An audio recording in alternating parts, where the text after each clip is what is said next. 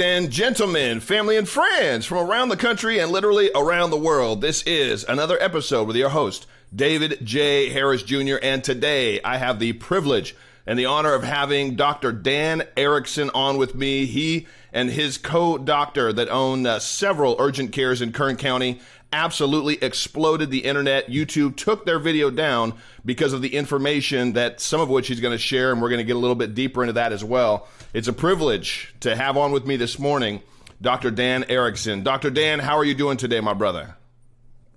You know, it's uh, 84 degrees here in Southern California, and I'm feeling good.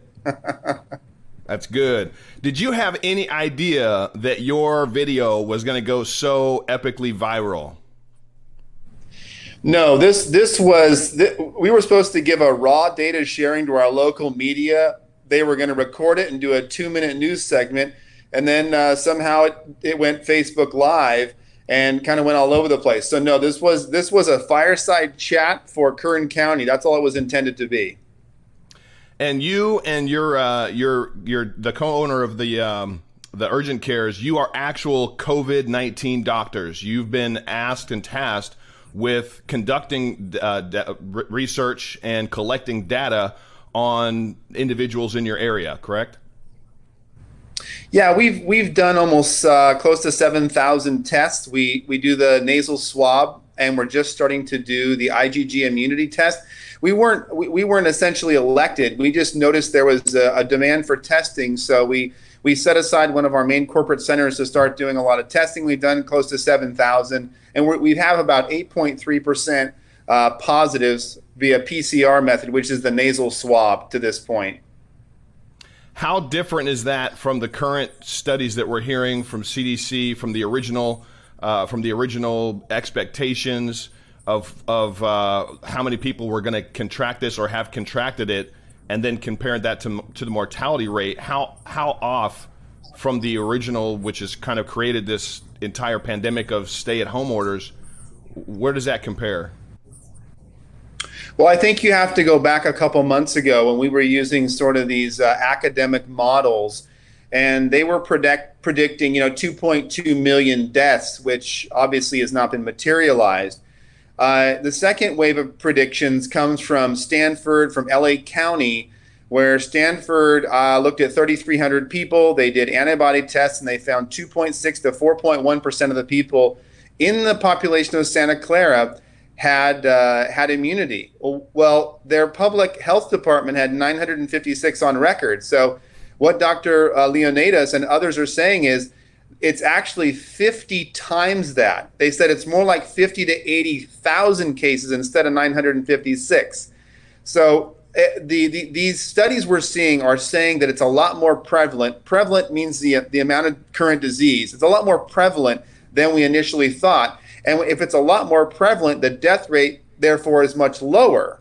So now we see, uh, and Dr. Fauci has been found saying this in the New England Journal the death rate around the country, uh, the highest we're seeing is 0.5. I think Dr. Fauci said under 1%. So 99 to 99.5% of people who get COVID get better. When did you first realize that something was wrong with the testing and, and the reporting on the testing? Well, I wouldn't say something's wrong with the testing. I, I would say that what I was trying to do was give the people of Kern County a realistic sense of, of my data. I said, we're not New York, we're not we're not China. So I said I've done at that time I had done 5,213 tests. Uh, I had gotten about uh, 6.5% positive, which was 340 at that time. And I said, here's my data. And I said California at that time had, you know, I was going over the positives and how much testing had been done and the death rate and just giving raw data.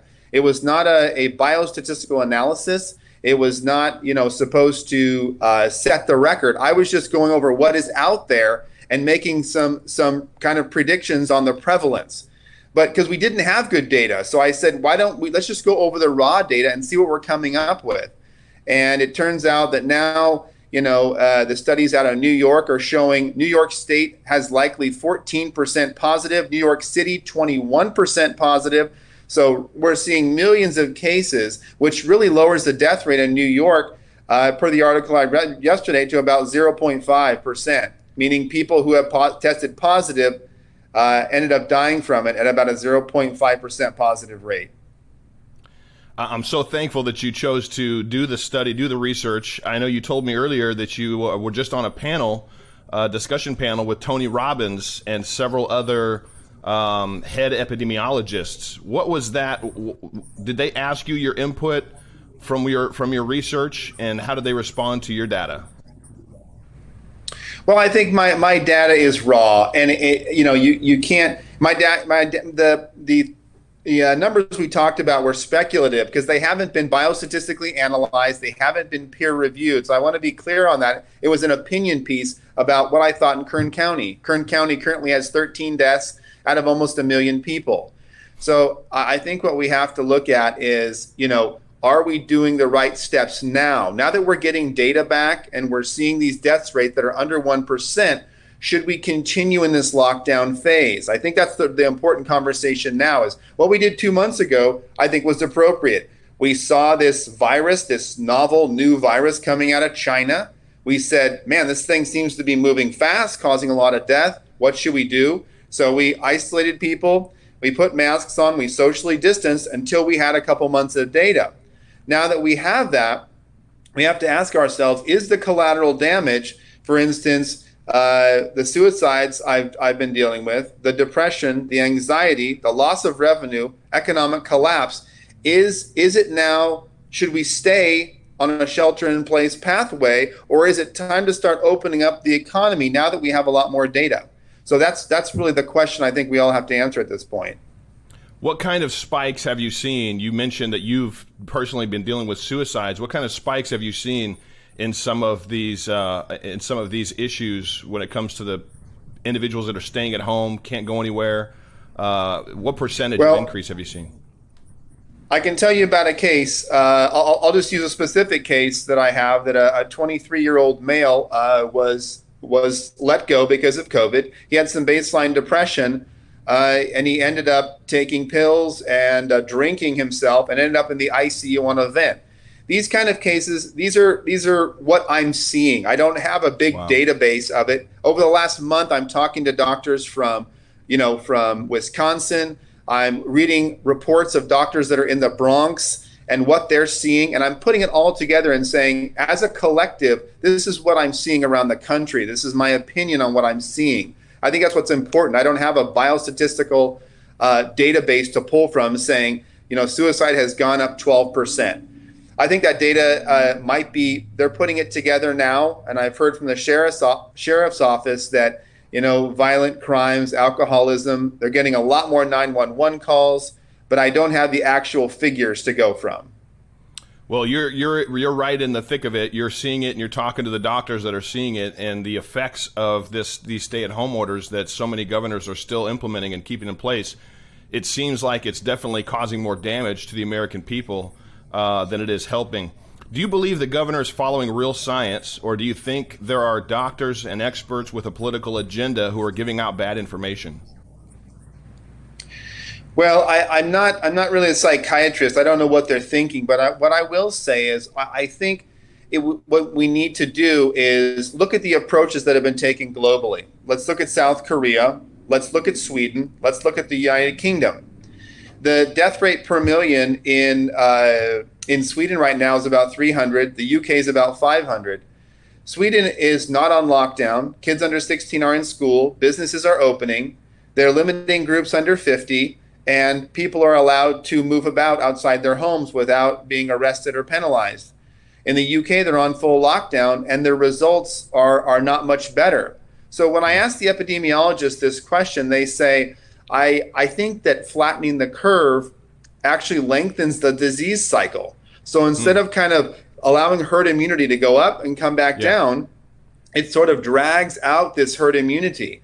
Because herd immunity is, you know, one of the strategies for getting through these viruses. Every year the right. flu comes in and we vaccinate people, people get the the the flu and the flu essentially burns itself out as we start to move outdoors and get later in the uh, in April and May. It starts in December, lasts for three or four months. Each year, it burns itself out, and we have a vaccine for it. the vaccine some years is more effective than others, and not everybody takes the vaccine. Right. So I think uh, the vaccine helps, but it, it's not always the answer to these these viruses that spread through our communities. Yeah, I've we and our family choose choose not to vaccine, and I haven't had anything really damaging. I, I rarely actually ever get sick, but I also take high doses of vitamin C if I'm feeling something coming on, vitamin D, uh, vitamin A, and um, I seem to get through it. So if you take that into consideration, there's a lot of Americans that don't vaccinate, and we don't see you know total pandemic style reaction to people getting the flu. Uh, it really makes you wonder why we've done that. You said in your video that California hospitals were at a minimum capacity. Is that still the case? And if so, how come Governor Newsom is ratcheting up the stay at home orders uh, by closing down beaches? Well, I can only I can only speak for uh, for Central California. I I uh, speak to their their CEOs and I asked them, and they said their census was low. Some hospitals said forty percent. Some said uh, they definitely were lower than normal. I said, Do you have surge capacity if we should have a secondary spike? They said yes. And we get secondary spikes with the normal flu uh, that we're, we're used to. So every year, sometimes in December, it starts out slow. By the end of January, you see the tents outside the hospitals. You know, they'll, they'll surge. Sometimes instead of seeing 250 a day, they'll see, you know, 400 a day. We're used to that. We're used to flu cycles that surge. So I think it's important that people know most hospitals have surge capacity. And if you have to put tents up for a few weeks to deal with it, that's okay. I mean, we're used to that. I asked them, "Do you have enough ventilators?" Yes, we do. I said, uh, uh they, I said last week, in fact, there was 14 patients in the hospital with COVID, and there was three on ventilators out of a system of almost a million people. So wow. I, I, I, I, I'm trying to get real numbers and data to say this is what's going on in Kern County. I can't speak to all of California, but I have heard uh, similar, uh, similar stories in LA where doctors are telling me, you know, our volume, we used to see, you know, uh, we're probably seeing 40 to 50% less volume. They've had to furlough doctors and nurses because they just don't have the volume of patients. And a lot of it's fear. I, I talked to an ER doctor in Wisconsin who just finished a night shift, and he, I said, How'd it go? He said, Well, I had a patient come in with chest pain who had started three days ago, but he was too afraid to come in. Abdominal pain that's waiting. And so these things that we can treat when they wait for days, they're dealing with a much more significant problem. So I think fear fear is causing some secondary medical problems. Uh, even at the clinic I'm at today, I was talking to the doctor. He said, a patient came in with an infection that they'd had for many days but was afraid to come in and get checked out. So you can see there's collateral damage to the fear. People are driving around their cars with face masks and they won't get their medical problems addressed because they think they're going to get COVID by coming into a facility. When I hear that, it makes me think about the video that was just released where CBS basically got caught uh, staging uh, a COVID 19 testing site and willingly and knowingly put it on the air, shared it on their morning news segment where they had additional people lined up to take tests. The nurses actually on video were sharing that most of them weren't even actually being tested. They said that they were just uh, faking it when you hear when you know what's going on and you see what's going on with some of these individuals that are literally out of fear not going to the hospital get to get something treated that they should and then you hear that CBS is intentionally fear mongering how does that make you feel as a doctor well that's one of the reasons why I was I was trying to be really forthcoming with the media because they were parking outside my building you know always looking for interviews and I said I want to make sure people understand that we're, we're doing a lot of testing uh, and we're seeing about six and a half percent. We're not seeing a lot of hospitalization, and most people have a fairly mild illness. They'll have some cough, some fever, and they typically get over it without going to the hospital. So I think one of my one of my key messages was just to reassure people that most people, unless you're you know over 70 with multiple medical problems, these are the people that succumb to the illness. If you look at the nursing homes uh, throughout different countries, they got hit hard. And I think maybe one of the things we could have done better in this country is initially, you know, isolate the vulnerable, which are the yeah. elderly, which are the immune compromised. Let's yes. isolate the vulnerable and not necessarily isolate those young and healthy under 50 who have a very good chance of, of getting over it with no hospitalization and almost no symptoms.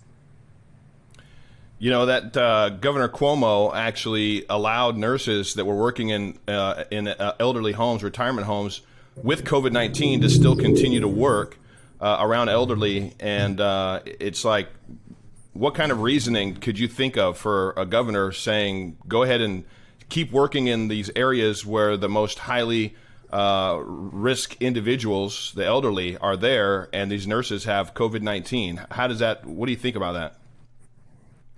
Yeah, it's it's tough to it's tough to throw a stone at that. Sometimes that's a staffing issue. I, I I always I always like to know the facts before I comment, but you know our our staff has uh, I don't I don't believe we've had any staff with COVID. I'd have to check today, but um, our staff is is using PPE precautions if we have someone who's positive, typically you take them off for about two weeks. That's what the CDC recommended.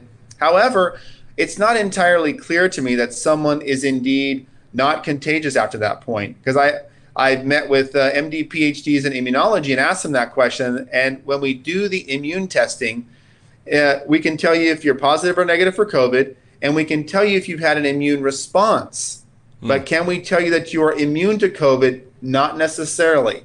We can say you've been exposed to it. You've got a spike in your immunoglobulin IgG. And I asked I asked them specifically, so what can I tell the patient? And they said, you've been exposed to COVID 19 and you have an immune response. We don't know if it confers immunity. So for these nurses in New York, I mean, if they were working for me, I probably would have taken them off for two weeks and uh, brought people in that tested negative.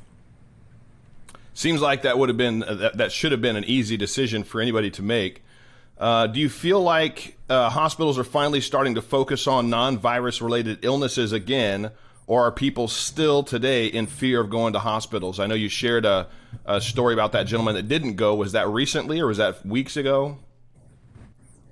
That that was probably about a week and a half ago. But I I again, I have I have many cases around the country. Uh, I have doctors, orthopedic surgeons in Texas. I've talked to about people who needed joint replacement, hip replacement, but because COVID has become the focus of all of us, all these significant medical problems have been backburnered.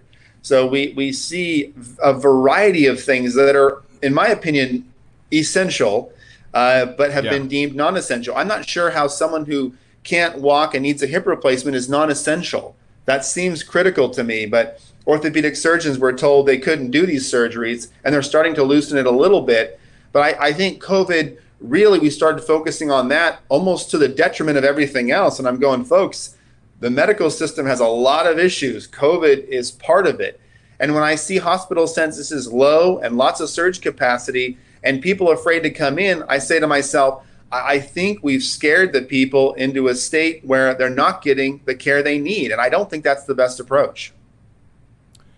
Yeah, I, I 100% agree. You, how complicit do you feel, or do you feel like the mainstream media just elevated this to a level of pandemic that created the fear? They didn't treat the swine flu like this.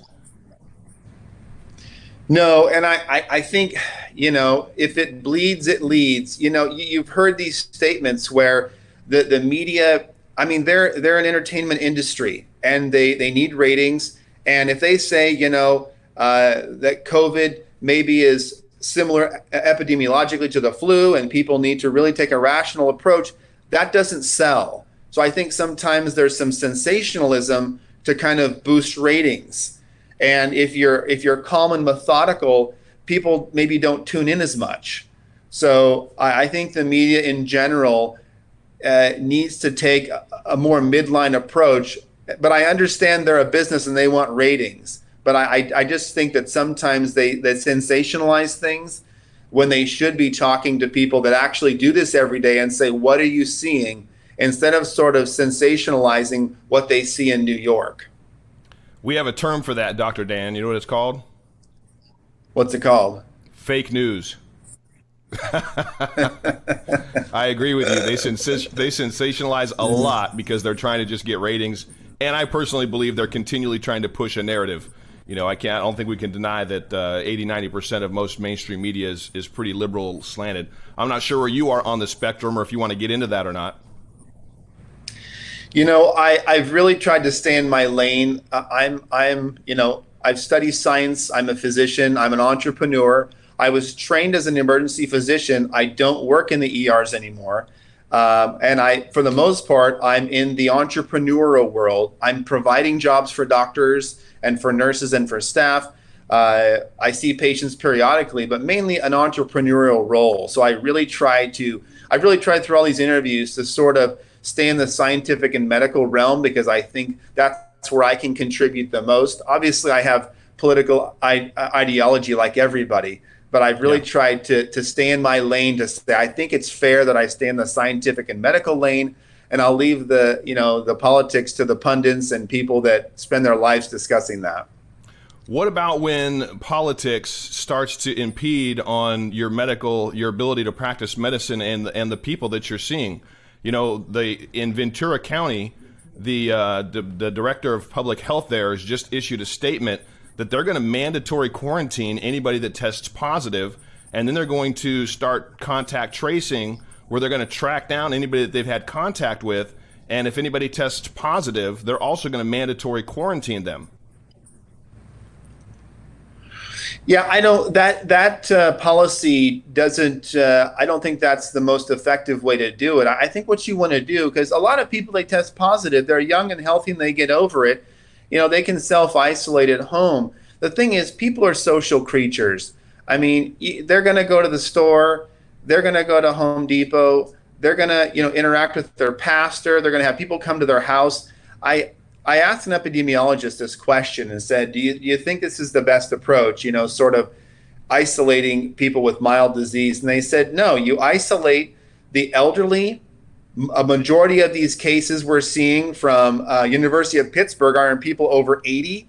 You, you isolate the elderly, you isolate the immune compromised, you protect them, and then society essentially moves about and goes about its business to develop herd immunity. Because if I look at the way they've done shutdown, for instance, where like today I can run over to Costco with 25 people and I can stand in the same row and we can talk about the price of, of cheese and bread, and that's fine. And then on my way home, I can stop by the bike store, which I did the other day, and talk to a salesperson for an hour or two. And there was three of them talking to me, no masks, no social distancing. And then I can go to fast food on the way home, and they may or may not be wearing masks. And I'm going, it, it's like we're selectively shutting things down. We're shutting down churches, beaches, parks, but then we've got these big box stores that are open with really there's no rational, you know, lockdown parameters. They're they're selectively shutting things down, and I don't think the virus really cares about those kind of decisions. I think it's going to move through the community no matter what. And that's why we see Sweden is uh, Dr. Anders Tegnell and Dr. Giesecke said, We're very happy with our approach. Hmm. And I say, maybe there's something we can learn from them. Why don't we study the approach of these countries that are not in full lockdown, but have used some common sense social isolation? They've been talking about personal responsibility. Imagine that. Having people, you know, making decisions about their own health care and their own influence. I don't think we should ever have policies that take away our constitutional rights and tell us what is and what's not safe. I think exactly. what's important is to isolate certain people groups and then let the majority of the population make decisions about their own personal responsibility. You nailed that on the head. That, that's where I was going. Is you know it, there comes a point where I believe every every American that loves this country, that loves the founding, that loves our Constitution, our Bill of Rights, sees these stay at home orders by mostly Democrat governors that are pushing an agenda where they're shutting down things like churches. Governor Gavin Newsom just said churches can expect to stay closed for another two to possibly three months. Yet you've got Walmart's open, you've got Targets, Costco, you've got all these things that they deem essential. Uh, it really just makes no sense other than them are just they're trampling on the First Amendments of Americans that they deem non-essential. Is how I see it. Yeah, and I, I think we have to be real careful here that we don't, uh, the term throw the baby out with the bathwater, where we essentially ruin an economy, I, I, I, like to I like to mention this. I say when you shut down a twenty point four trillion dollar economy, you have medical problems. So you're not just shutting it down and you have economic problems. No, you have a variety of you have you have some starvation, you have depression. This is what I'm seeing in our practice: depression, anxiety. You have some suicide. You have some. You have some alcoholism. You have all these secondary issues that start popping up that are measurable, and then you have these this other side where you're predicting what will happen with the COVID, but you but at the same time you have these issues that are definitely going to happen that are med- that are negative medical consequences of an economic shutdown. So I think you really have to look at that and say to ourselves, is the collateral damage of economic shutdown indeed causing more medical issues than COVID itself? And I think there's a good case to be made that you know most Americans have some negative impact from COVID whether it's, I'm not just talking financial, I'm talking about lack of medical care, fear of being evaluated, um, the yeah. ER's census being low because people don't want to get treated. Those are definitive medical problems that happen because of the shutdown that are not economic based. Yeah, I, I agree 110%. Um, to me, it definitely seems political. Uh, you know, I'm a Christian. And I feel that, uh, you know, one, one of my good friends, Pastor Rodney Howard-Browne, he decided to practice social distancing, have church, give people a place to go and worship, uh, and they took him to jail. And they've done that to pastors all around the country. Yet, specifically, they're leaving mosques alone. Uh, I'm not saying one thing or the other, other than why is there such a disparity? Why are they treating one group of faith different than the other? That's where I believe it becomes political, and that's where I believe Patriots should stand up and say something. I've got a few questions for you from the audience. I let my audience know that uh, I was going to be interviewing you, and some very good questions came in. Uh, I can't go through all of them. There's close to a thousand questions on my Facebook feed, but this question comes from Tammy Renee. She says, "With all my questions, I just about need a phone call. Uh, it was also stated by another doctor that taking vitamin C, vitamin D, and zinc uh, was good to take." They also stated hydroxychloroquine was good for people diagnosed with the coronavirus, that it helps cover the cells. So why are they trying to keep uh, y'all doctors uh, to give your patients this that test positive? Is is that accurate? Is vitamin C, D, and, and zinc uh, does that help boost the immune system? Would that help somebody that could be potentially uh, infected with COVID? Yeah, I think you're you're talking about two different things. One is kind of a basic health strategy vitamin D, vitamin C, antioxidants, getting outside, getting sun. These are all things that are going to things you're going to do every day.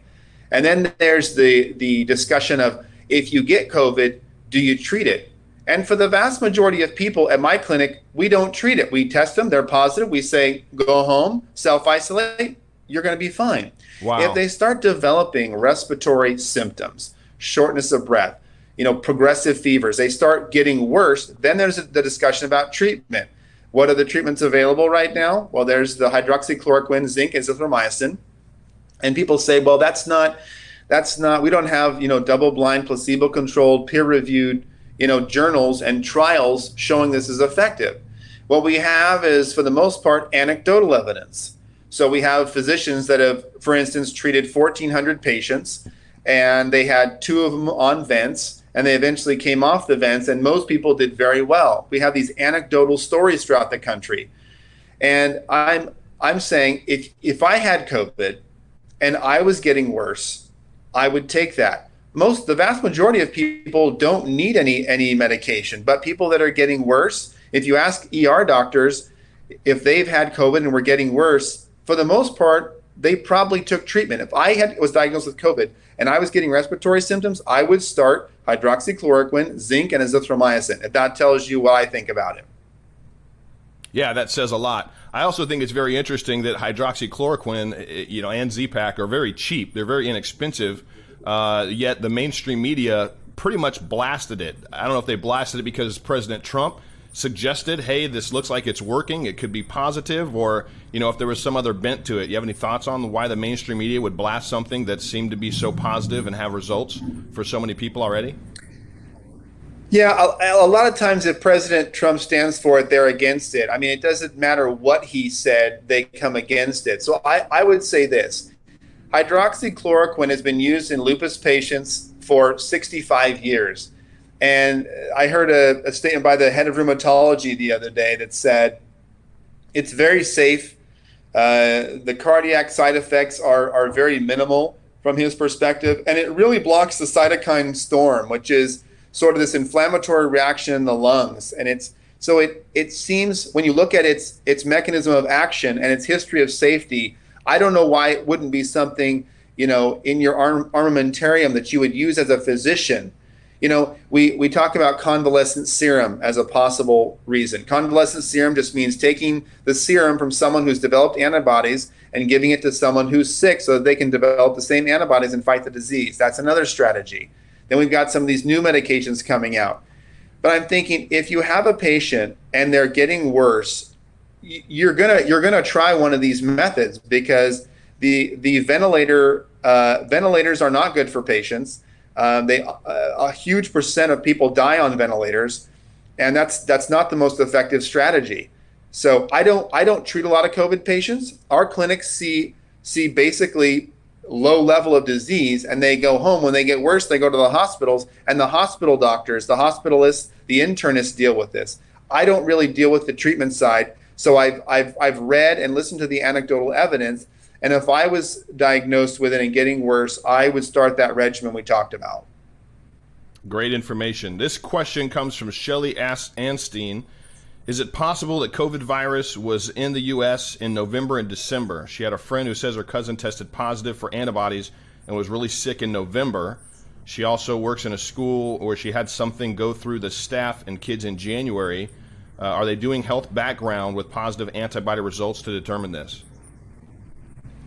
Yeah, I can only speculate to that because we didn't have testing back then. So I will say that uh, I've heard anecdotal reports from ER doctors that say, you know, I was seeing these flu-like illnesses in December, you know, fever, shortness of breath, body aches. It looked like flu to me, but we t- tested negative for flu. It was really strange.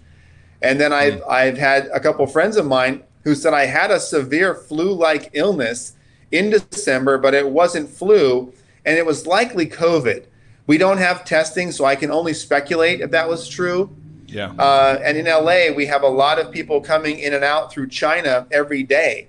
So I, have also, you know, read some other reports that they think the COVID was here long before we just didn't know it, and Californians started to developing immunity, and that's why we've had, you know, a fairly a fairly low count of disease and death in California compared to New York, uh, possibly because we had developed some herd immunity from all the, uh, the, the Chinese travel through LAX airport. That would be very interesting if there was a way to truly find out. Uh, that would lay a whole entirely new narrative on how and why this pandemic was created and supported by the mainstream media. I got a few more questions. You have time? Yes, I have a couple more minutes. Johnny Wade Bennett says a good friend friend of mine has a daughter that lives in D.C. was having a rash. Called her doctor to see to get some medication for it. Uh, she had a rash a couple years ago. The doctor insisted she come get tested for COVID nineteen. She was already practicing isolation and was not symptomatic of the virus. The doctor told her putting uh, she, she was putting everyone in danger, so she went in to be tested. They told her to take five to six days. The results came back, uh, and she tested positive. Now it's been a month and she's never had any symptoms. Is this possible?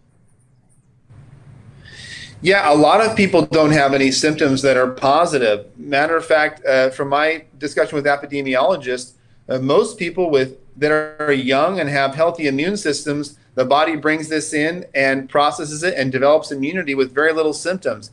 And that's why, you know, when we when we look at these studies from Stanford and USC, they're saying most people, the vast majority, don't even know they have it. So they don't feel sick.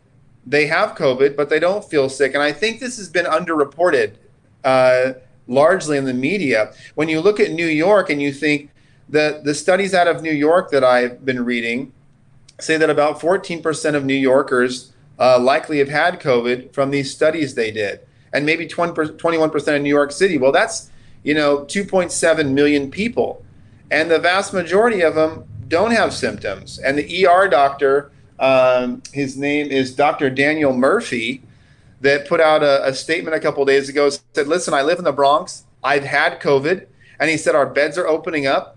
The cases aren't coming in anymore. And he said the collateral damage I'm seeing that is causing." Uh, problems both medically and financially for my patients is worse than COVID. We need to get wow. everybody back working. And this guy's in the Bronx. He's in the wow. thick of it and he's had COVID himself. I think that's a legitimate source telling us we need to get the, the economy moving for a variety of medical reasons. What would you say? Two questions. What would you say to these these governors that are continuing to uh, institute stay-at-home orders, and some of them, like in Oregon, are even suggesting that it's going to be in July before they even reconsider opening up their state? I would say that uh, we need to we need to listen to epidemiologists in different countries. We also need to listen to biostatisticians. I interviewed Dr. Wittkowski and I asked him these questions, and he said, you know, we need to allow the, the virus to move through the young and healthy and develop herd immunity. We need to isolate, you know, our elderly and immune compromised, and we need to open up the schools. And this is what Dr. Giesecke, uh, Dr. Anders Tegnell have said. They said kids do very well with this virus. So why are we shutting down the schools? Why are we talking about not opening them up for a long time? I don't see good science for why we should do that. I think elderly homes, yes. People over 70, yes. Immune compromised, yes. But for those of us that are not in those categories, I think we can start I mean, this is what the epidemiologists have said. Dr. Giesecke said, well, the United States has gone up this ladder now, and they have to come down in a stepwise fashion.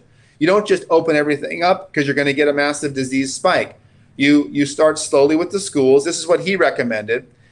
I'm not an epidemiologist, so I'm going to defer to him. He said, open up the schools, kids under 16, so basically up through high school, open them all up, watch your prevalence and incidence of disease you know, if it if it's stable and the hospitals are fine, no no overwhelming sense of disease, then you open up small businesses and you do a stepwise approach to open the whole economy. That's what they've recommended. I think that's rational, and uh, I support that opinion. So that that opinion goes directly to Gavin Newsom as well because he's continued to stay on that track. Uh, how do you how do you feel that the president handled this pandemic with the first information that came out? And do you agree that basically China lied, and because of that, people died.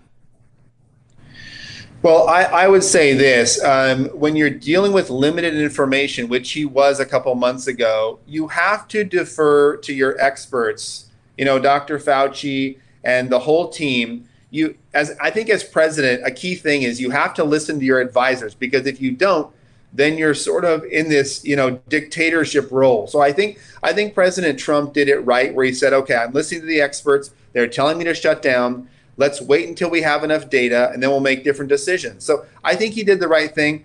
I I wore face masks. I wore PPE for 2 months. My family stayed they, my family didn't leave the house for 6 weeks. So we we fell in line with all of this and now I'm saying, "Okay, we've done that for a couple months. We shut down the economy." Let's look back and see if now it's time to pivot off that decision and maybe get the economy rolling again, getting getting that healthy back to work, getting us back to school, start to move slowly in the direction of, of getting us interacting again to develop herd immunity so we don't we don't flatten this curve indefinitely, uh, dragging out the disease cycle. Yeah, you nailed it. And and as far as China lying, I think I hope I hopefully one good thing that comes from all of this, one positive thing, is that we become extremely less dependent on China, especially for so much of our pharmaceuticals and medical needs.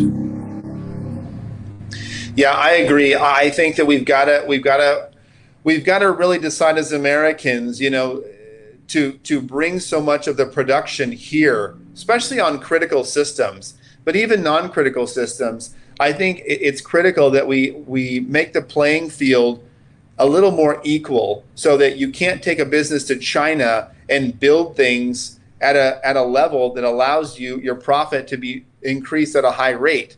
I think we need, and I think that's what the tariffs are doing. So yes. I think the critical thing right now is our infrastructure, our antibiotics, our medications we need to keep us going. We need to bring a lot of that home because if, yes. if, if you if you have a situation where you have relational difficulties with a country and they can shut down your your key medications that keep your population healthy that's not a strong position to deal from in my opinion. I 100% agree. Sounds like we agree on america first yeah. Dr. Dan Erickson, thank you, thank for, you so much, my brother, for for spending taking a little break from working. You're literally helping save people's lives and and all that you do. Thank you so much for the data and the research, and thank you for bringing us your your feedback, your data, and your opinion, sir. We we we honor you, and uh, I had a ton of messages of people just saying thank you. So on their behalf, well, I, will say one final thought to to the to the, your audience Get to know your board of supervisors in your county. Get to know them, call them, let them know um, what you think of your constitutional rights being taken away from you. Actually, you need to you need to take your truth to them. These are elected officials. They are a uh, they are a public servant. And if you are not getting your needs served and your constitutional rights protected, you need to let them know. And if they don't change, you need to get them out. Boom. That's a great ending. I, I, love it. And yes, we need to pay a lot more attention to those people that should be serving the interests of the public, which is us. God bless you, brother. Thank you so much. Maybe we'll, uh, if anything changes, I'd love to have you back on in a couple, two, three weeks and see if there are any updates. Anytime. It's my pleasure. Thank you. All right. Thank you, Dan. God bless. Bye bye. Bye bye. Friends, there you heard it from the man that uh, broke the internet. Literally, YouTube took his video down. They didn't want you to hear some of what he shared here, and he shared a lot more. Please share this message, share this video, share this podcast with at least 25 friends. I know you've got them, and they're all probably sitting at home, not doing too much right now. America needs to hear this man's perspective. It is 100% political. These Democrat governors that continue to push these stay at home orders are doing it in absolute defiance of medical doctors and medical experts that are sharing the cure. Their supposed cure for staying at home is worse than COVID 19. God bless you. Please share the mess out of this. And once again, for my sponsor, My Pillow. Please get yourself some pillows or some towels or the mattress topper that I absolutely love. I shared that my wife and I just moved. We didn't put our mattress topper on when we first moved into our new house. The first thing that my wife said to me, and I said to her when we, when we woke up, was, we need to put our mattress topper on. It'll be like you have a, a brand new mattress. If you'll sleep amazing, I highly recommend it. I love his sheets as well. Use the code David. Use the code David at mypillow.com. You'll save up to 60% on whatever you get. The mattress topper, you'll save 30%, and you'll get two My Pillows. So use the code David at mypillow.com. God bless my sponsor, Mike Lindell and My Pillow, and I know you're going to love his products. Please share this message. America needs to hear and know the truth about what is really happening. It is political. And like the doctor said, it seems like anything the president suggests is a good thing. The mainstream media and Democrats say it's bad. That right there is utter hypocrisy, and it's something that none of us should stand for. God bless you. We'll talk to you again soon. Have a great rest of your day. Bye bye.